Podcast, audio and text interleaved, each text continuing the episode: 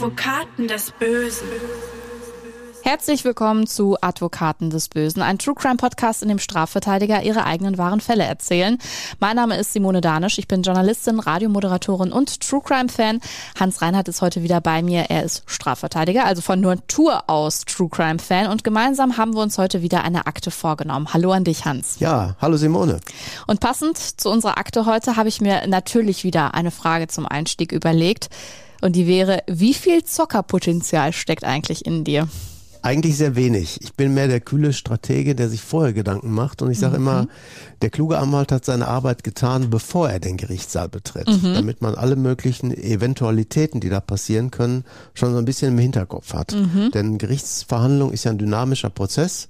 Man weiß oft nicht, was passiert. Man kann sich zwar anhand der Akte das dann ungefähr vorstellen, aber trotzdem erlebt man immer wieder irgendwelche kleinen Wunder oder Überraschungen. Und von daher muss man eben gut vorbereitet sein. Und das Zocken passt dann nicht so ganz. Das wäre jetzt das berufliche Zocken. Und schon mal im Casino gewesen? Ja, ich war auch schon mal im Casino, war auch schon mal in Vegas, du ja auch. Ja. Ganz interessant, da habe ich so eine Erinnerung an den Automaten, da sind ja auch viele Automatenspielbetriebe, da saßen oft so ältere Damen mit einem Eimer davor. Und der Eimer war voll mit Hartgeld und dann machten die nichts anderes als reinwerfen. Den ganzen Tag, ab und zu haben sie gewonnen. Das war ganz klar, Suchtcharakter hatte das Ganze irgendwo. Das ist schon krass, wenn man das sieht, ne? Ja, ich muss dir sagen, ich hätte von mir auch immer gedacht, dass ich absolut keine Zockerin bin, weil normalerweise bin ich auch definitiv ein Mensch, der auf Sicherheit setzt. Ich spare gerne. Ich glaube auch, keiner in meiner Familie oder in meinem Freundeskreis würde mich so als besonders risikofreudig bezeichnen. Aber ich sage dir, ich war vor einigen Jahren eben mal in Las Vegas für ein paar Tage und natürlich haben wir auch in einem der Hotels mit Casino da übernachtet und abends haben mein Mann und ich dann immer jeweils einmal Geld in den einarmigen Banditen geworfen, also wir hatten nicht so einen Eimer vor uns und immer nur so $1 und dann war da noch 1 Cent drauf auf dem Automaten und ich habe den gesetzt und dann macht es nur noch so Ding, Ding, Ding, Ding, Ding und es rattert und rattert und rattert und ich habe $52 gewonnen, das war wirklich mega, zur Erinnerung mit 1 Cent Einsatz, ne? Und dann wurde da auch in mir so ein Schalter umgelegt ganz plötzlich, also die Endorphine haben mein Hirn lahmgelegt, mein Mann hat mich nur noch mit großer Überzeugungskunst und hartem Appellieren an meinen Verstand von diesem Automaten wegbekommen. Es hat mich richtig in den Fingern gekribbelt, da nochmal das Geld zu setzen, sage ich dir.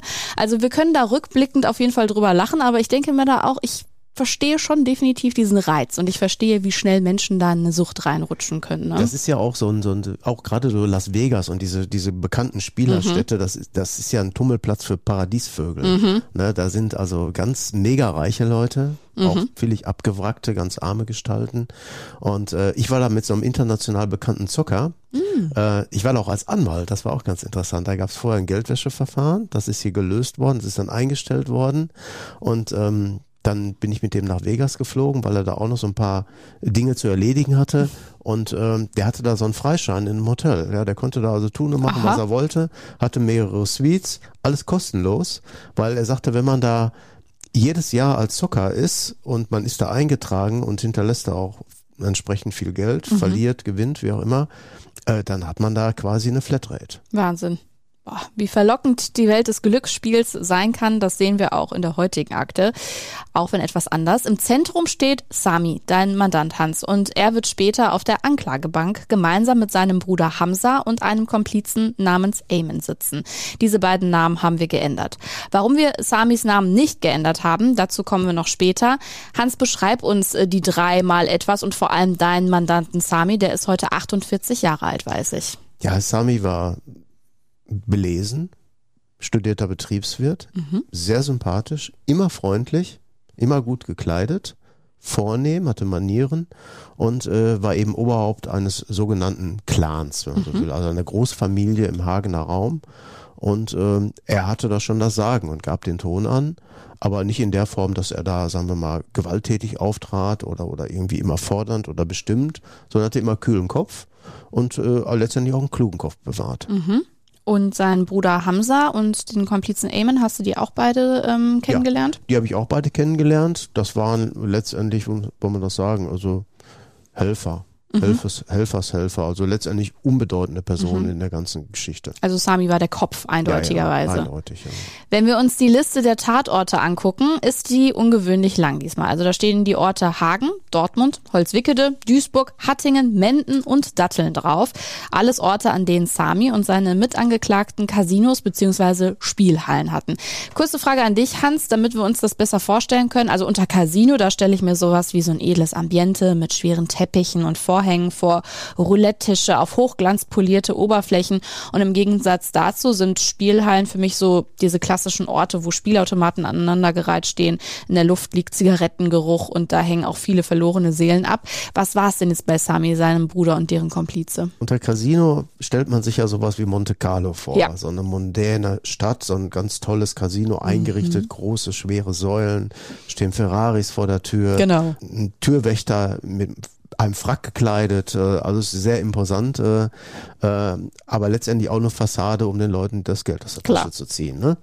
Hier waren es aber Automatenspielstätten, also ausschließlich Automatenspielstätten. Die hatten natürlich auch irgendwelche Hinterzimmer, wo möglicherweise auch mal das eine oder andere Kartenspiel gemacht wurde, aber im Großen und Ganzen ging es eben um Automaten.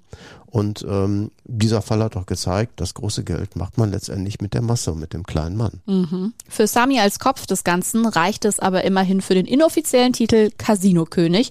Und was auf jeden Fall standesgemäß für einen König war, der Lebensstil und der Fuhrpark, Hans. Da hat man es sich richtig gut gehen lassen. Ne? Ja, man hat es da auch mitunter richtig krachen lassen. Es gab zahlreiche Luxusautos, da gab es AMG Mercedes, ein Lamborghini, der AMG Mercedes war vergoldet. Es gab mehrere Ferraris. Man hat ordentlich auf den Putz gehauen. Und jedes Familienmitglied ist im Monat mit circa 100.000 Euro Taschengeld ausgestattet worden. Lecker. Das hat natürlich auch sich eine große deutsche Boulevardzeitung auf die Fahne geschrieben und das richtig ausgeschlachtet. So, jetzt aber mal angucken, was der Grund dafür ist, dass Sami und Co. am Ende auf der Anklagebank des Landgerichts Hagen Platz nehmen mussten. Offenbar ab 2008 so ging in den Spielhallen der drei nicht mehr alles mit rechten Dingen zu. Denn ab da kam offenbar eine Software zum Einsatz mit dem unscheinbaren Namen CashData. Ich musste gestehen, Hans, ich habe versucht zu verstehen, was diese Software genau macht. So ganz im Detail bin ich da aber wahrscheinlich nicht hintergestiegen. Erklär du uns mal vielleicht, schließlich kennst du dich mit dem Fall ja auch aus. Das Zauberwort hieß CashData. Es gab einen Laptop und der Laptop war mit dieser Spezialsoftware ausgestattet und mit Hilfe dieser Software wurden dann Umsätze künstlich nach unten gerechnet. Vor dem Ausdruck sogenannter Berechnungsstreifen, das sind also Papierstreifen, wie so ein Kassenbon, muss man sich das vorstellen. Das sind diese Belege, die hinterher der im monatlichen Rhythmus der Finanzverwaltung zur Berechnung der Steuern vorgelegt werden müssen, insbesondere der Umsatzsteuer. Und jeder Spielautomat hat eine Chipkarte und diese Chipkarte muss ausgelesen werden mit einem vorgeschriebenen System, das eigentlich Manipulationen nicht zulässt. Das ist also lückenlos. Aber diese Cash-Data ermöglichte, wenn die dazwischen geschaltet wurde, dann wurde das Auslesegerät entsprechend manipuliert. Und dann konnte man eben diese Belegstreifen und die Zahlen dort nach unten korrigieren. Man hatte also so einen Schieberegler von 1 bis 10, sag ich mal. Praktisch. Und dann konnte man einstellen, ja, jetzt nehmen wir mal den Umsatz real von 95%, aber im nächsten Monat korrigieren wir das mal auf 70%, auf 50%. Also es ging so hin und her. Und also mit anderen Worten, es waren letztendlich schriftliche Lügen, die da ausgedruckt wurden. Die entsprachen also nicht den wahren Umsätzen, die waren doppelt so hoch. Heißt also unterm Strich, und das verstehen wir wohl alle, da ging richtig viel Geld an der Steuer vorbei in die eigenen Taschen. Bedeutet jetzt aber am Ende auch, dass die Zocker und Zockerinnen das Ganze nicht betroffen hat, sondern wirklich nur den Staat. Ja, letztendlich ist der Staat betroffen worden, die Zocker sind nicht betrogen worden, die haben das ausgezahlt bekommen, was letztendlich auch an den Automaten stand. Überwiegend waren es aber auch reine Glücksspielautomaten. Da ging es letztendlich nicht um Auszahlen, da ging es um Punkte und Spaß an der Freude. Wobei man natürlich immer so ein ungutes Gefühl dabei hat, dass man sich ja schwer vorstellen kann, dass da so ein Spieler stundenlang an so einem Automaten sitzt und Freude daran hat, dass er da irgendwelche roten Tomaten sieht oder irgendwelche Figürchen, die da irgendwie Erfolg erzielen. Meistens läuft das ja so ab, dass die irgendwelche virtuellen Erfolge erzielen und mit dem Betreiber im Hinterzimmer dann abrechnen und dafür was ausgezahlt bekommen. Das ist so die Hintertür der ganzen Geschichte. Das hat man hier aber offen gelassen, weil es ging letztendlich nicht darum, sondern hier ging es darum, Steuerhinterziehung, federführend waren eben die Staatsanwaltschaften zur Bekämpfung der Wirtschaftskriminalität und die Steuerfahndung hier am Werk. Wie gesagt, offenbar ab 2008 war diese Software CashData in den Spielhallen von Sami und Co. im Einsatz. Und jetzt wird's so ein bisschen kurios, denn ja, lange Zeit konnten die Brüder und ihr Komplize so unter dem Radar der Steuerbehörden Geld abschöpfen, aber ab 2016 sind sie mit der Nummer durchaus aufgefallen. Es wird aber trotzdem noch bis zum Herbst 2018 dauern, bis die Festnahme kommt. Hans, woher kam dieser lange Verzug eigentlich? Mit den damaligen E-Mails an die Wuppertaler Steuerfahndung, die war es zunächst, und die Hagener Staatsanwaltschaft berichtete ein anonymer Hinweisgeber, er wisse, dass in den Spielautomaten des Casinochefs durch technische Manipulationen nur getrickst wird. Aber einfach so. 2016 kam es dann auch zu einer Razzia, bei der man auch bereits dann einen Laptop mit dieser Schummelsoftware CashData gefunden hatte und beschlagnahmt worden war. Diese Beschlagnahme ist aber in einem ganz anderen Betrieb durchgeführt worden. Und deswegen die Auswertung durch das LKA Düsseldorf verlief extrem schleppend. Irgendwie hatte man gar kein großes Interesse daran, lag aber auch daran, dass man auch gar nicht bemerkt hatte, dass auf diesem Laptop diese Spezialsoftware war. Das hat man erst später festgestellt. Und Sami machte eben noch bis zu seiner Festnahme im Herbst 2018 dann eben entsprechend weiter. Und das zeigt auch mal wieder, wie langsam die Mühlen der deutschen Behörden mahlen, oder? Ja, die arbeiten sehr langsam. In diesem Falle war es eben so, der Laptop lag unscheinbar in einem Schrank über Jahre hinweg, 2 Jahre. Wahnsinn. Und irgendwann hat dann irgendein Beamter das Ding zufällig in die Hand bekommen, hat es aufgeklappt, hat gesagt, ich gucke mir das mal genauer an, das liegt hier so rum, und siehe da, er war erstaunt, fiel ihm also letztendlich der Kitt aus der Brille, wie man so sagt, was dieses Gerät alles drauf hatte. Also wirklich, ich habe es gerade schon gesagt, Wahnsinn. Aber was ich auch Wahnsinn finde, dass die Casino-Jungs erstmal weitergemacht haben. Ne? Die haben die Razzia und die Ermittlungen nicht ernst genommen, oder wie war das, Hans? Ja, die waren sehr cool drauf und haben natürlich auch erkannt, oh, eine Razzia, das Ding liegt da, ist nur eine Frage der Zeit, bis sie da die Daten irgendwie haben, und dann kommen die uns auf die Schliche. Also die Zeit rennt, aber die Zeit brennt auch. Also müssen wir schnell weitermachen. Im September 2018 hat das LKA Düsseldorf dann aber offenbar auch mal zu Ende ermittelt, und es kommt zur Festnahme in Hagen, wo der Familiensitz eben liegt. Nochmal zur Erinnerung, 2 Jahre nach der Razzia. Vor Ort sind 170 Polizeibeamte und Steuerfahnder. Eine Riesennummer. Aus der Festnahme heraus entstehen übrigens Fotos, die die Boulevardpresse nur so feiert. Zu sehen sind Bilder von dem goldenen AMG-Mercedes am Autokran hängend eines Abschleppers, daneben Luxuswagen in Giftgrün und Grellorange. Fun Fact dabei, der Zoll wird 5 dieser Autos später im Internet versteigern. Und ich zitiere mal aus der Presse, am Donnerstagmittag hatten schon 53 Interessenten für den 700 PS Sportwagen geboten, 175.655 €. Das 3,5 Jahre alte Auto hat 20.278 Kilometer auf der Uhr, steht seit Oktober beim Abschleppunternehmer. Die anderen Autos, ein blauer Lamborghini Hurricane, 17 Gebote, 130.300 €, ein silberner Mercedes CL-Klasse, 63 AMG, Eingebot 16.200 €, ein schwarzer Mercedes S63 4MATIC AMG, 8 Gebote 61.100 € und ein kaputter roter BMW 1er, 18 Gebote 2.200 €. Also bis auf den BMW 1er werden da einige Autoliebhaberherzen wirklich höher geschlagen haben. Weiß man denn, wie gut diese Versteigerung am Ende lief, Hans? Also konnte die Staatskasse sich da gut was zurückholen? Ja, die Staatskasse hat insgesamt circa 1 Million € zurückbekommen, allein durch die Versteigerung dieser hochwertigen Autos. Ja. Die Autos waren aber nicht alles, was bei der Festnahme noch sichergestellt wurde. In der Wohnung fanden die Fahnder auch nochmal ebenso 4,5 Millionen €. Man sagt später, dass jedes Mitglied des türkisch-kurdischen Clans angeblich pro Monat 100.000 € Haushaltsgeld bekommen haben soll. Das hast du ja auch gerade angesprochen. Plus so das ein oder andere Luxusauto obendrauf. Und auch von Yachten und Immobilien in der Türkei ist die Rede in der Presse. Summen, bei dem einem wirklich ganz schwindlig werden kann. Hans, wie sehr hat es sich bei dir gedreht nach dem ersten Blick in die Anklage? Ich habe zunächst nur Zahlen gelesen und die Anklage ist ja auch, man muss sich da in Geduld fassen, da ist mehrere, ich weiß nicht, über 100 Seiten lang, das Urteil hinterher ist ein Buch. Der Jurist sagt ja immer Judex non calculat, ne? Der Jurist hat es ja wenig so mit den Zahlen. Das ist ja oft auch ein Grund, warum man Jura studiert, weil man einfach das Zahlenwerk hinter sich lassen möchte, ne? Algebra und all diese Dinge erschließen sich dem Juristen nicht so, aber hier war es ja letztendlich nur der Aufhänger. Und es ging ja im Grunde um Kriminalität, es ging um Steuerhinterziehung, Verstöße gegen die Abgabenordnung, alles in besonders schwerwiegenden Fällen.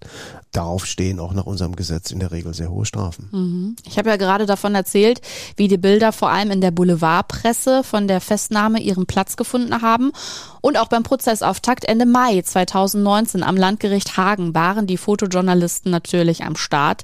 Da gibt es auch Bilder von dir, Hans, zusammen mit Sami. Und vor euch auf dem Tisch lag eine Anklage wegen Millionenbetrugs. Die Staatsanwaltschaft Hagen hatte errechnet, dass Sami durch das automatische Kleinrechnen oder Heruntermanipulieren seiner Umsätze im Laufe des Jahres Steuern oder im Laufe der Jahre, es waren mehrere Jahre, Steuern in Höhe von 48 Millionen Euro hinterzogen hatte. Mhm.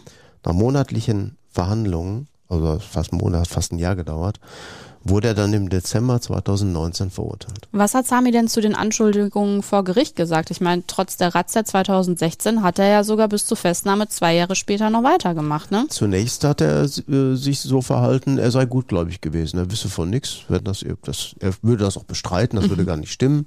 Die Umsätze seien so richtig deklariert worden und man könne ja diesen Laptop da mal wissenschaftlich untersuchen, dann würde man feststellen, dass er damit gar nichts zu tun hätte. Sehr allgemein gehalten natürlich. Und er konnte ja gut reden, hast du gesagt. Er konnte gut reden und war, wie gesagt, auch gegenüber dem Gericht immer sehr freundlich und merkte aber dann schon nach einigen wenigen Tagen, Hauptverhandlung, 5, 6, 7 Tagen, oh, scheiße, die glauben mir nicht. Ja, das war so seine Befürchtung, was machen wir denn jetzt? Irgendwann muss man dann die Reißleine ziehen und sagen, wenn einem da nicht geglaubt wird, dann muss man eine Kehrtwende vollziehen, solange es noch geht. Und das bedeutet ein Geständnis hinlegen? Das bedeutet ein Geständnis hinlegen, aber nach Möglichkeit vorher mit dem Gericht ausdealen, was da in etwa bei rumkommen kann. Mhm. Auch möglicherweise die Haftfrage ansprechen, das kombinieren, das ist ganz wichtig, dass man auch nicht ins offene Messer rennt.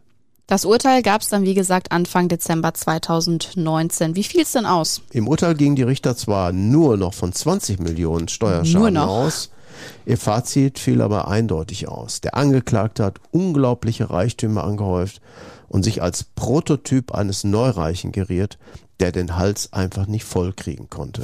Das ist ein Zitat aus der Urteilsbegründung. 5,5 Jahre Haft wegen Fälschung technischer Aufzeichnungen und insbesondere Steuer- und Abgabenhinterziehung kam dabei raus. Aber ohne das weitreichende Geständnis hätte die Gefängnisstrafe auch im zweistelligen Bereich liegen können. Mhm. Das hat das Gericht auch im Rahmen der Urteilsbegründung ganz klar deutlich gemacht. 7 Millionen Euro waren zu diesem Zeitpunkt bereits zurückgeflossen durch die Versteigerung der Luxuskarren. Sein Haus kam unter den Hammer. Mhm. Ja, und man hatte natürlich auch einiges Bargeld gefunden. Ja, das Haus der Familie wird eben per Zwangsversteigerung abgestoßen. Das geht für eine 500.000 weg. Die betroffenen Spielhallen bzw. Casinos wurden geschlossen. Also das Familienimperium war damit tot. Der Vorsitzende Richter hat dazu im Urteil gesagt, die wirtschaftliche Existenz des Angeklagten und seiner Großfamilie ist durch dieses Verfahren vernichtet. Heute verdient die Familie des Angeklagten nach unserer Kenntnis mit Spielhallen kein Geld mehr. Also das ist ja dann auch eine Form von Strafe. So hat es das Gericht wahrscheinlich gesehen, ne? Ja, und das Geld, das da war ja auch weg. Man hatte ja bei der Durchsuchung 4,5 Millionen Euro Bargeld sichergestellt. Mhm. Ne, wer hat schon so viel Geld zu Hause? Ich auf jeden Fall nicht. Was war denn eigentlich mit Samis Bruder Hamza und dem Komplizen Eyman? Ja, das Verfahren gegen den ursprünglich mitangeklagten Hamza war bereits im Vorfeld gegen Zahlung einer Geldauflage, ich glaube das waren 400.000 Euro, eingestellt worden. Mhm. Und der Eyman hatte Ende Oktober 2019 eine Bewährung bekommen. Das Verfahren ist dann abgetrennt worden, 2 Jahre auf Bewährung. Da ging es eben nur um die Beteiligung in einem kleineren Bereich, in einer eigenen von ihm betriebenen Spielhalle, wo auch erstmals der Laptop zum Einsatz kam. Mhm. Aber da die schwindelnden Summen wesentlich geringer waren, hat man sich da bereit erklärt, nochmal auf eine Bewährung zu erkennen. Mhm. Eine Sache, die auch noch über dem Verfahren geschwebt hat, war ja die Sache mit dem anonymen Informanten, der alles ins Rollen gebracht hat, Hans. Der ominöse arabischstämmige Polizeibeamte. Mhm. Ja, das war dann auch für die Familie irgendwo ein schwarzes Schaf oder ein rotes Tuch, wie man so sagt, weil man sich von dem hintergangen gefühlt hat. Mhm. Einer der leitenden Ermittler nämlich war bei der Polizei als Kriminalkommissar tätig, aber mehrfach mit der Familie in den Urlaub geflogen. Mit Samis Familie. Mit Samis Familie und hatte dort auch auf Partys mit der Familie regelrecht gefeiert. Und die Ehefrau dieses arabischstämmigen Kommissars soll zudem eine Affäre mit Samis Bruder Hamza gehabt haben. Eieiei. Samis Bruder Hamza war im Bereich der Damen sehr begehrt, ja, war immer top gekleidet, sportlich und ja, so in etwa, ja, genau. Ließ nichts anbrennen und soll dann eben auch ein Kröschen gehabt haben mit der Ehefrau dieses Polizisten. Mhm. Und deshalb ist dann zu Prozessbeginn ist gemutmaßt worden, dass das Motiv für das Anstoßen der Ermittlungen eine persönliche Racheaktion gewesen sein könnte. Der hat gesagt, jetzt läuft das Fass über, jetzt sage ich, was ich da erfahren habe. Immerhin waren die anonymen Informationen, die seinerzeit die Ermittlungen ins Rollen gebracht hatten, so detailliert, dass es in den Akten hieß, dass der Tippgeber aus dem engen Umfeld der Clanfamilie stammen müsse. Was denkst du denn? War das so? Spricht sehr viel dafür. Das kam nicht heraus. Der ist ja dann noch als Zeuge befragt worden, hat sich da sehr bedeckt gehalten. Nee, er wäre nur im Rahmen beruflicher Tätigkeiten tätig gewesen. Und wenn man sich da privat mal getroffen hätte, dann hätte das eben daran gelegen, dass man sich auch irgendwo kannte. Also hat das von sich weggedrängt. Sami wurde vom Landgericht Hagen also zu 5,5 Jahren Haft verurteilt. An dieser Stelle frage ich dich ja ganz gerne, Hans, wie es deinem Mandanten in Haft ergangen ist und wie es vielleicht weitergegangen ist. Diesmal ist die Geschichte an diesem Punkt aber noch nicht ganz auserzählt, denn das mit der Haft und Sami, das ist so eine Sache. Sami kam eben kurz nach dem Urteil, nachdem ich sofort einen Haftprüfungsantrag gestellt hatte. Der Termin war dann bereits eine Woche oder noch nicht mal 4 oder 5 Tage später. Da kam er auf freiem Fuß. Die Richter wollten also dieses Geständnis honorieren, wollten aber die sofortige Freilassung mit der Urteilsverkündung noch nicht anordnen, allein schon aufgrund des medialen Interesses. Nach dem Motto, wie sieht das denn dann aus? Wir verurteilen den hier zu einer, sagen wir mal, nicht geringen, aber auch nicht hohen, nehmen wir 5,5 Jahre Strafe und dann lassen wir den wieder ziehen und dann kann der wieder sein Luxusleben weiterführen. Diesen Eindruck wollte man natürlich nicht erwecken, habe ich auch verstanden. Letztendlich war das auch nachvollziehbar. Also hat man das später gemacht im Rahmen einer Haftverschonung in aller Stille. Sami kam dann in den offenen Vollzug in Remscheid, dort eindeutige JVA, und das hieß dann für ihn, konnte sich tagsüber frei bewegen und musste zum Schlafen wieder in seine Zelle.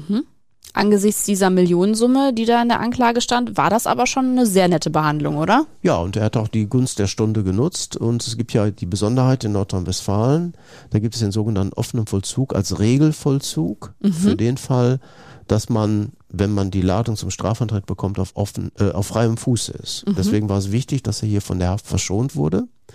Und die zweite Besonderheit, es muss sich eben um eine Straftat handeln, die weder Gewalt noch Sexualdelikte zum Inhalt hatte. Da gibt es dann auch keinen offenen Vollzug. Aber in allen anderen und insbesondere hier, Steuerhinterziehung ist gerade der Klassiker dafür.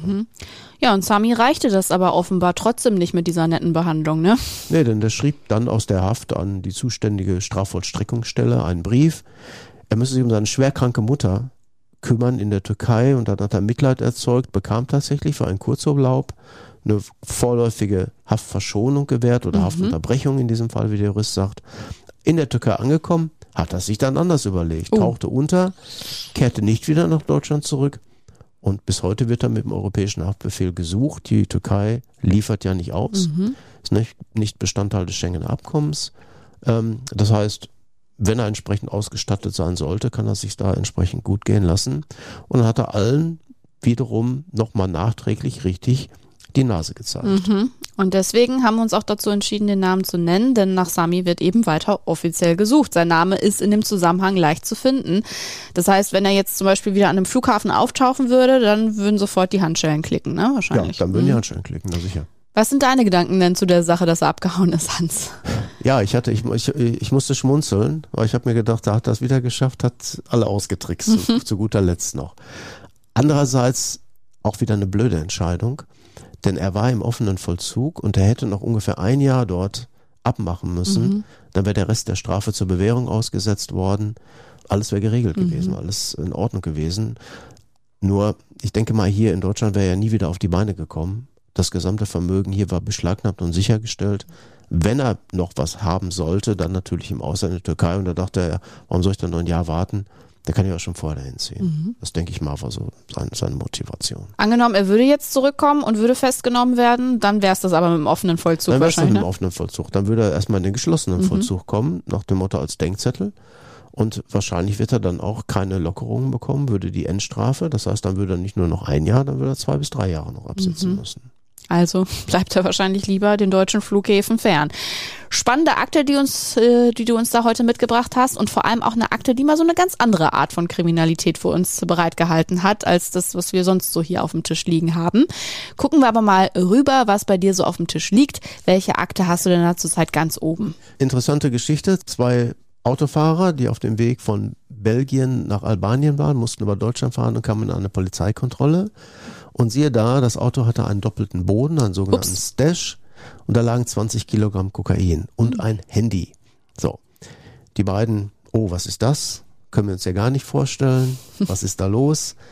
Nützt nichts, ne? Wurde erstmal die Handschellen klickten, Untersuchungshaftbefehl wurde erlassen und steht die Auswertung dieses Handys aus. Mhm. Das Handy kann für oder gegen Beweismittel sein. Ne? Da müssen wir erstmal abwarten. Aber es spricht auch viel dafür, dass da ein Tippgeber dahinter steckte, also irgendein V-Mann. Warum wird ausgerechnet an einer bestimmten Stelle dieses Auto angehalten und komplett auf den Kopf gestellt? Mhm. Ist ja ungewöhnlich. Mit Advokaten des Bösen geht's auch schon direkt in 14 Tagen weiter. Geht aber gerne auf Nummer sicher, abonniert und folgt uns, damit ihr keine Folge verpasst. Worüber wir uns auch immer freuen, ist eine 5-Sterne-Bewertung. Und wenn ihr uns an andere True-Crime-Fans weiterempfehlt, und das gilt übrigens auch alles für Hans' anderen True-Crime-Podcast, Diagnose Verbrechen heißt er, befasst sich mit wahren Kriminalfällen und den psychologischen Hintergründen zusammen mit Psychologin Carola Klaus. Gibt es überall, wo es Podcasts gibt, und weiterhin viel Erfolg damit, Hans, und danke dir für die heutige Akte und bis bald. Ja, ich sag auch, bis demnächst. Unbedingt reinhören. Das gilt nicht nur für die Advokaten, sondern auch für die Diagnose Verbrechen. Werden wir machen.